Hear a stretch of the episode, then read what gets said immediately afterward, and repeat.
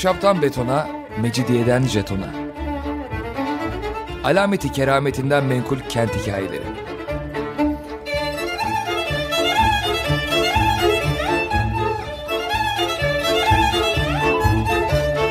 Hazırlayan ve sunan Pınar Erkan.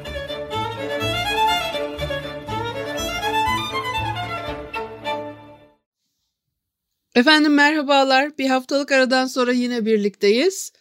95.0 frekanslı Açık Radyo'da Ahşaptan Betona, Mecidiyeden Jeton'a tam şu anda başlamış bulunmakta. Anlatıcınız ben Pınar Erkan.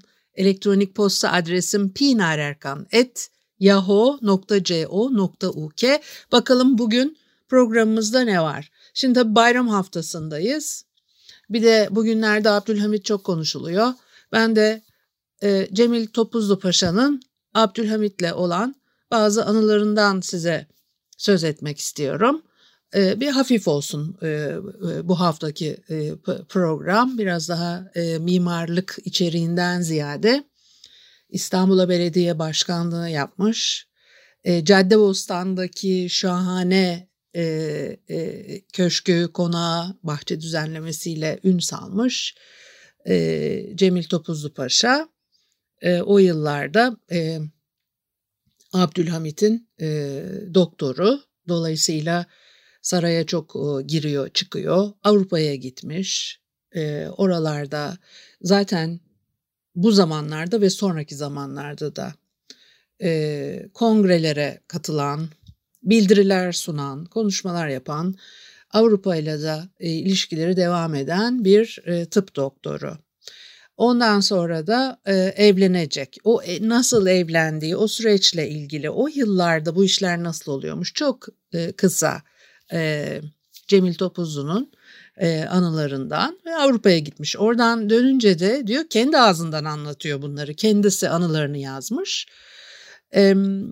Cemalettin Efendi'ye teşekkür ettim ilk iş olarak diyor. Cemalettin Efendi de Şeyhülislam Cemalettin Efendi.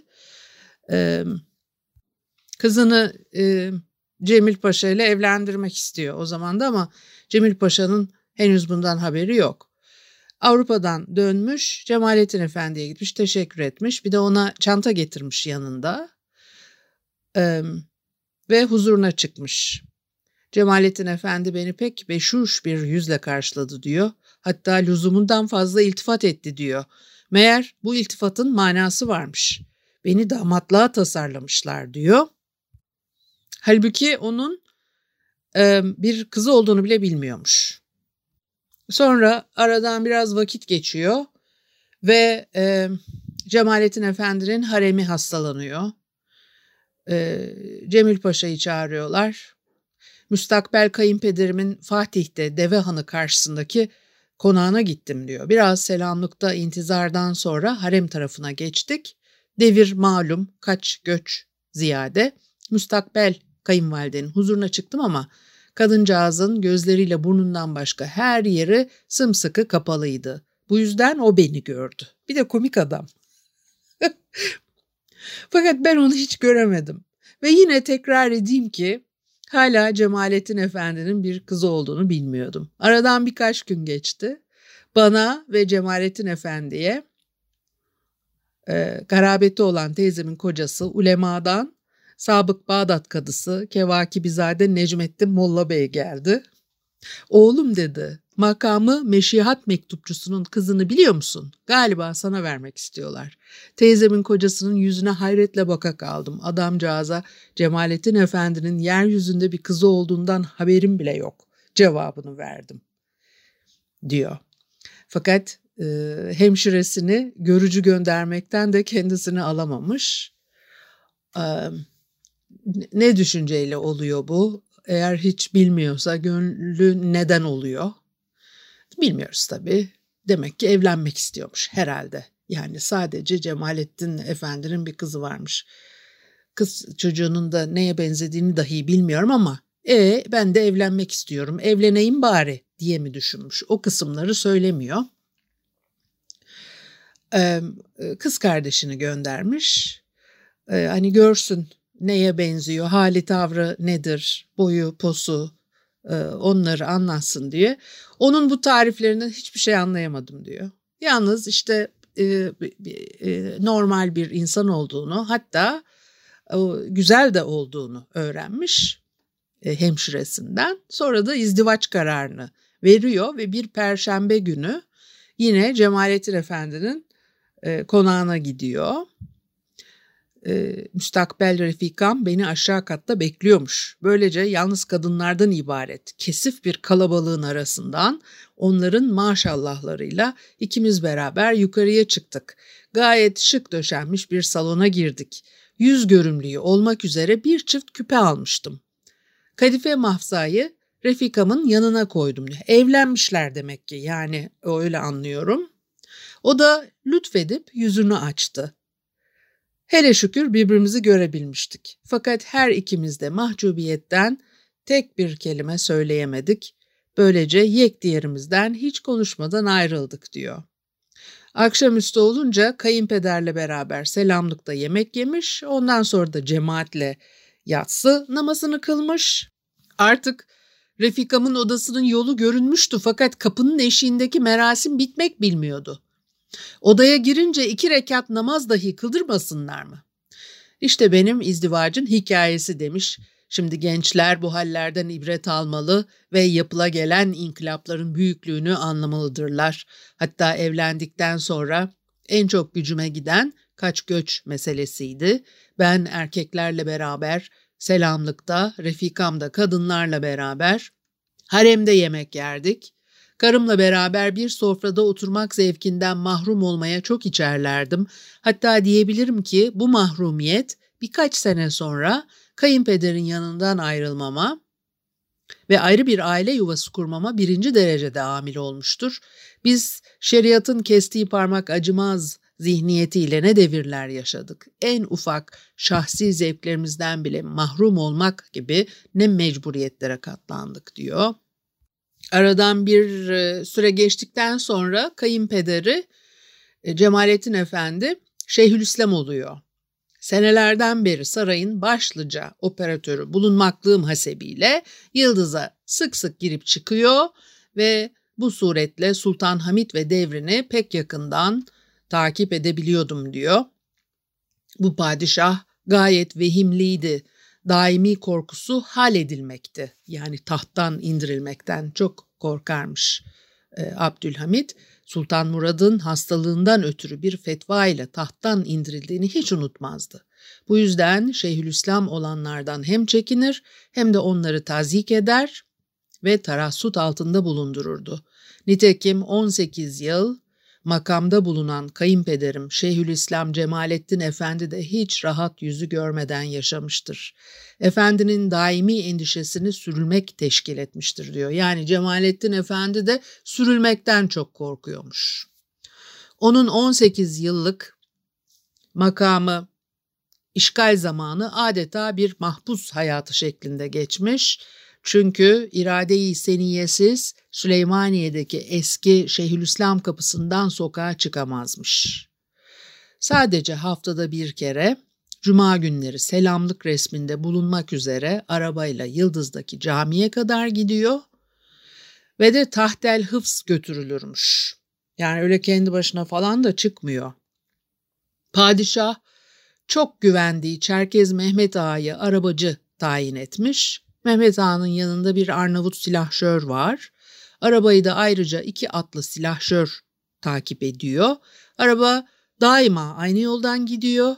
Hiçbir yerde de durmuyor ve Cemalettin Efendi Veliahd'e ve diğer şehzadelere rastladığı takdirde hemen araba perdelerini indirmeye ve hanedan mensuplarından tek kimseyi selamlamamaya mecburdu diyor. Hatırlıyor musunuz? Nişantaşı'nda bir selamlaşma yüzünden bir olanlarla ilgili bir hikaye anlatmıştım size kaç program önce. Programların sayısı o kadar arttı ki eskiden hatırlıyordum, artık ben de unutmaya başladım. Çünkü gerçekten neredeyse 10 yıl olacak, ne güzel, 10 yıl olmak üzere önümüzdeki yıl 10 yılı tamamlayacağız ama ben de artık programları unutmaya başladım. Diyor ki 18 sene içinde kayınpederim Üsküdar, Kadıköy semtlerine geçmek şöyle dursun, Beyoğlu ve Boğaziçi semtlerine dahi ayak basmadı. Padişah Şeyhülislamların cuma namazında mutlaka lazım bulunmalarını ister, Cemalettin Efendi camiye gelinceye kadar saraydan çıkmazdı. Hatta biraz gecikse bile çıkmazmış ve kayınpederi meşrutiyetin ilanından sonra bir süre serbest kalabiliyor. Fakat Babali baskınını mütakip iktidarı ele alan İttihat ve Terakki tarafından bir gece Kamil Paşa ile beraber vapura bindiriliyor ve Mısır'a sürülüyor. Cemalettin Efendi orada 6 yıl vatan hasreti çekerek yaşamış ve İskenderiye'de ölmüş. Sultan Hamid'in akıbeti de malum, hallediliyor. Ve diyor ki Cemil Topuzlu, talihin şu garip cilvesine bakınız, padişah hal olmaktan, Şeyhülislam sürülmekten korkuyorlardı ve her ikisinin de başına korktukları geldi. Sultan Hamid 7 defa sadrazamlığa getirdiği Said Paşa'nın dahi bir gün kendisine fenalık edeceğinden çok korkar ve onu da sıkı kontrol altında tutarmış ve orada da yine korktuğu başına geliyor. 33 sene istibdadın devamı için akıl hocalığı yapan ve bu yüzden büyük servet toplayan, hatta 1908 senesi Temmuz'unda meşrutiyetin ilanı sıralarında son defa olarak sadaret makamına geçen ve kanuni esasinin yürürlüğe geçmesine padişah nezdinde olanca kuvvetiyle mani olmaya çalışan Said Paşa, Meclis-i Mebusan'da padişahın haline karar almış. Bir müzik arası verelim, ondan sonra devam edelim. Efendim, Açık Radyo'da Ahşaptan Betona, Mecidiyeden Jeton'a devam ediyor. Haliyle Pınar Erkan'ı dinlemektesiniz ve de bugün Abdülhamit devrinde yaşanmış anılarıyla, kendi ağzından Cemil Topuzlu'nun anılarını aktardım size biraz. Şimdi de devam edeceğim. Sarayda şarbon hastalığı çıkmış. Sultan Abdülhamid'in hususi operatörü birkaç sene sonra hünkârın en sevgili gözdesi hastalanmış. Ecnebi saray hekimlerinden biri bakmış, demiş ki ehemmiyetsiz bir çıban, lapa koyun geçer. Fakat kadıncağız o tedavi tarzıyla iyi olmamış, üstelik sırtındaki yara da gittikçe büyümüş. Padişah vehimli ya, çok telaş etmiş ve de demiş ki Cemil Paşa baksın. Bu irade üzerine merasimle hareme gidiyor Cemil Paşa. Birkaç harem ağasının refakatinde baş gözlerinin yattığı odanın kapısı önüne geldik diyor. Tabii muhite koyu bir taassup hakim. Eski tabiriyle tesettür-i nisvana 40 yararak riayet olunuyor. Üstelik hünkârın baş gözdesinin karşısına çıkacağız. Sultan Hamid'in en gözde kadınının yüzüne bakmak kimin haddine düşmüş? Bu sebeple başım önümde, gözüm yerde, içeri girdim diyor. Bazı ifadeleri de değiştiriyorum ister istemez. Tabii esaslı bir muayene yapmadan da kat'i bir teşhis koymaya imkan yok. Harem ağalarına yarayı görmek lazım diyor. Fakat öyle de işte kıyamet kopmuş. Fellahlar hep bir ağızdan biz hanımefendi hazretlerinin vücudunu nasıl açalım teranesiyle yaygaraya başlamışlar. Ben de dayattım diyor, mesuliyeti üzerime almam. Keyfiyeti Efendimiz'e arz ile müsaadelerini istihsal ediniz. Fellahlar baktılar ki çare yok, hünkârın iradesini almaya gittiler ve cevapla geri dönüyorlar. Cemil Paşa, efradı ailemden mağduttur, haremim onun için namahrem değildir demiş Sultan Hazretleri. Lakin harem ağaları kraldan ziyade kralcı, Cemil Paşa'nın ifadeleri, baş gözlerinin iç çamaşırlarını çıkarmasına yine razı olmamışlar ve bir makas bulup getiriyorlar. Üzerindeyken giysisi sadece yaranın olduğu yeri keserek açmışlar. Diyor ki bir de ne göreyim, baş gözlerinin hastalığı şarbon değil mi? Kadına duyurmamak maksadıyla dışarı çıktım. harem ağalarına fısıldadım. Efendimize arz ediniz, derhal ameliyat yapmak ve yara nahiyesini temizlemek lazımdır. Aksiliye bakın ki Sultan Hamid'in en korktuğu şey ameliyat imiş o zamanlarda ve ilaçla kabili tedavi değil mi diye sormuş harem ağalarına. Hastanın hayatını başka türlü kurtaramayız cevabını verirken Cemil Paşa baş gözde içeriden seslenmiş. Efendimiz muvafakat buyursunlar, kendilerinden bu lütfu istirham ediyorum. Ne de nazik bir hanımefendiymiş. Elbette bir saray hanımefendisi olarak öyle olmak durumundaydı. Ameliyatı yapıyor Cemil Topuzlu Paşa. Diyor ki yıkanırken Sultan Hamid'in beni çağırdığını haber verdiler. Huzura girdim. Baş gözdesinin hastalığı hakkında uzun uzadıya izahat aldı. Fakat aklı bir noktaya takılmış kalmıştı. Şarbon kadına nasıl bulaşmıştı ve mikrop sırt nahiyesine nasıl girmişti? Padişah bunları düşünüyor, bir türlü akıl erdiremiyor.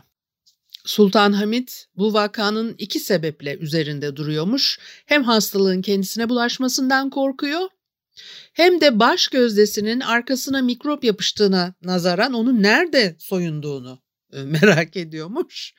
Hünkâr bu düşüncelerinden bana açıkça bahsetmiyordu tabii diyor. Lakin mütemadi suallerden zihnini kurcalayan soruları anlamak da zor değildi. Belliydi ki hünkârın kıskançlık damarları tutuşuyordu. Hakikaten baş gözde ancak sultanın yanında giysilerini çıkarabilirse o zaman bu kadıncağız yani tabii böyle söylüyorlar da kendi odasında da üstünü başını çıkarmıyor mu bu kadın, sürekli sultanın yanında mı? Söylemişti zaten yatak odasında mümkündü diye ama sultan tabii bu kadın da benim odama giriyor çıkıyor, benim hayatımı da riske atıyor ya bana bulaştıysa işte bu düşünceler sonunda hünkâr gerçekten kendi hayatı için endişelere kapılmaya başlamış. Soruları da onun için soruyor. Padişahı teskin etmek maksadıyla demiş ki Cemil Topuzlu, Efendimiz bunda merak edilecek bir şey yok. Şarbon mikrobunun nerede bulunduğunu tayin etmek kolay değil. Hastalığı bir sinek getirmiş olacak. Kötü bir tesadüf neticesinde harem halkı da belki yıkanırken derken hünkâr lafını kesmiş ve kalın da bir ses tonu varmış. Demiş ki anladım paşa anladım.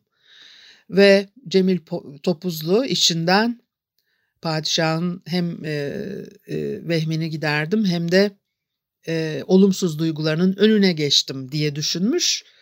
Fakat Sultan Hamid birdenbire o halde hamamı yıktırmalı paşa demiş. Bak şimdi. İşte o anda hayretimden dona kaldım telaşla. Aman Efendimiz dedim.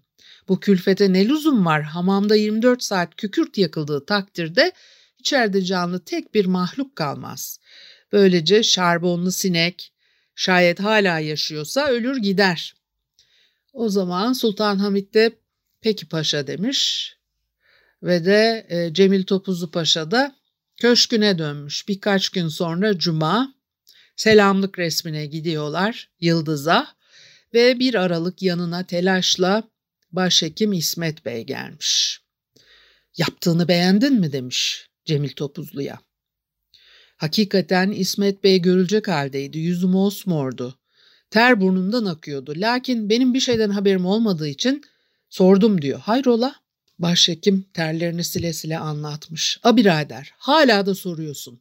Hamamda şarbonlu sinek var demişsin. Hünkâr beni çağırdı. Bu sineği diri olarak tutacaksın emrini verdi. 3 günden beri elimde balık ağından yapılmış bir kepçe merdivenle kubbelere çıkıp sinek arıyorum.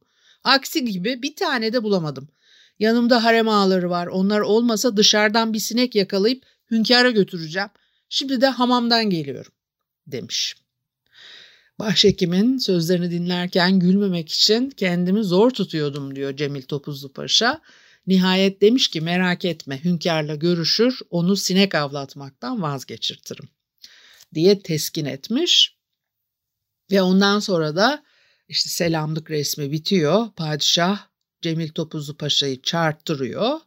Hamam ve sinek konuşulacak. Hünkâra diyor ki, efendimiz İsmet Bey kulunuz beyhude yoruluyor. Çünkü mücrim sinek hamamın hararet derecesine tahammül edemeyerek ölmüştür. Önceden de söylediğim gibi ihtiyati bir tedbir olmak üzere hamamın içinde 24 saat kükürt yakmak kafi. Padişah birçok soru sormuş, en sonunda razı olmuş, fakat 24 saat yerine 3 gün kükürt yakılmasını irade etmiş. Böylece bu dertten hepimiz kurtulmuş olduk diyor. Hele baş gözde iyileştikten sonra Cemil Topuzlu külfetin nimetini bol bol almış. Herhalde armağanlar verdiler. Başka ne olacak? Bir müddet sonra da, söylüyor da, bir müddet sonra Kurban Bayramı gelmiş ve Arife günü bu nazlı hastam çifte havuzlardaki köşküme bir kese altınla birlikte gelerek 4 büyük koyun gönderdi. Meşrutiyetin ilanına kadar bu suretle her sene kurbanlık koyunlarım Yıldız'dan gelirdi diyor.